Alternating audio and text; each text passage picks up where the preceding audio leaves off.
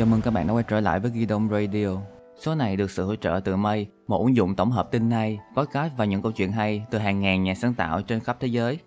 Bạn hãy tải ứng dụng Mây và follow chúng mình nhé. 22 tuổi, lần thứ N thất tình, đi chia sẻ câu chuyện của mình đến đứa bạn thân. Nó giải tỏa nỗi đau ấy chỉ với một câu động viên. Không sao đâu, không đứa này thì tìm đứa khác, có gì đâu mà lo.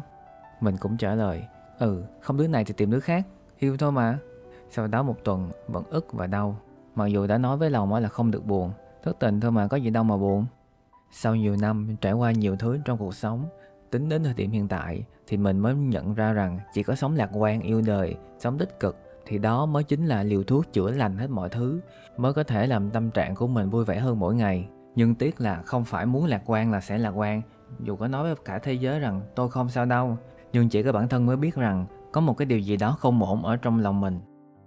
Vì cố gắng tỏ ra lạc quan khi cảm xúc bên trong của bạn không phải như vậy thì đó được gọi là toxic positivity, tích cực độc hại. Một thời gian trước, trên mạng xã hội có một cái trend rất là thú vị. Nếu bạn đang buồn thì hãy vui lên, thì đó cũng là một dạng của tích cực độc hại. Tích cực độc hại là cái việc mà bạn cố gắng theo đuổi những suy nghĩ tích cực mà bỏ qua những cảm xúc khác. Mình nhận thấy rằng hầu như tất cả mọi người đều ai đều cũng trải qua một lần một vài trường hợp như vậy rồi bên ngoài luôn tỏ ra rất là vui vẻ, tích cực, nhưng bên trong lại có những cái cảm giác không phải như vậy. Tưởng là tốt nhưng thật sự á, nó rất là độc hại. Nó đã biến liều thuốc chữa bệnh trở thành một cái liều thuốc độc lúc nào không hay. Tích cực, độc hại giống như một cái gông, ghi chặt bản thân bạn trong những suy nghĩ tích cực. Cố gắng tỏ ra là mình ổn nhưng sâu bên trong nước mắt là biển rộng. Càng về lâu dài, chìm sâu trong cái trạng thái tích cực độc hại đó sẽ bào mòn thể xác và tâm hồn bạn bạn có biết là khi khuyên người khác tích cực mà không khéo cũng là một dạng của bạo hành. Tích cực độc hại có thể xuất phát từ bản thân hoặc người khác đối với bạn. Bạn có thể nhận biết sự tích cực độc hại qua những biểu hiện sau.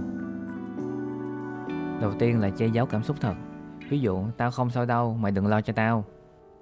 Chối bỏ cảm xúc tiêu cực của người khác bằng những câu nói tích cực sáo rỗng. Ví dụ, tất cả rồi sẽ ổn thôi, cố gắng lên bạn nhé. Mỉa mai người khác vì họ không có thái độ tích cực Ví dụ, có gì đâu phải buồn, mày thấy tao không, lúc nào cũng yêu đời nè. Nói với người khác bằng những câu chuyện bài học của bản thân thay vì cố gắng lắng nghe nỗi đau từ họ. Cái này mình không cần ví dụ thì chắc chắn các bạn cũng đã hiểu rồi đúng không nè. Và bây giờ mình muốn chia sẻ với các bạn những cách hạn chế tích cực độc hại. Đầu tiên, tránh những câu nói lời động viên sáo rỗng. Thứ hai, kiểm soát cảm xúc thay vì chối bỏ nó.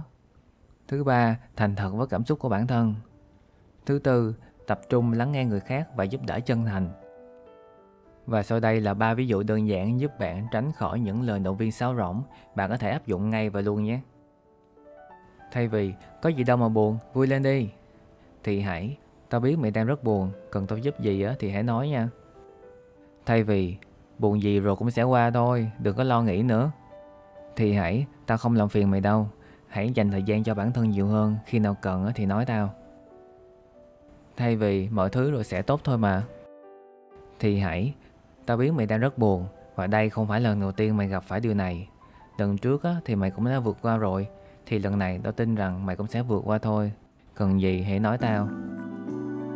Toxic positivity không phải là một thuật ngữ mới ở việt nam. Đã có rất là nhiều bài viết nói về nó rồi.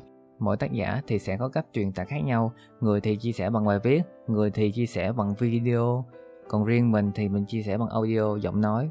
Mỗi người chung tay truyền tải các năng lượng tốt đẹp đến nhiều người hơn, đó cũng là một điều tốt phải không nào? Tuy nó hơi ngắn chút xíu so với những cái số khác, nhưng mà đây là cái số mình đã cô động chắc lọc hết mọi thứ rồi thì nội trong những cái thứ mà mình quan trọng mình đã truyền tải hết rồi thì hy vọng các bạn cũng sẽ thích. Cảm ơn vì đã lắng nghe. Podcast được phát hành vào mỗi thứ bảy hàng tuần. Nếu thích hãy nhấn like hoặc follow Ghi Radio mình là Thanh Minh, hẹn gặp lại các bạn trong những số podcast sau.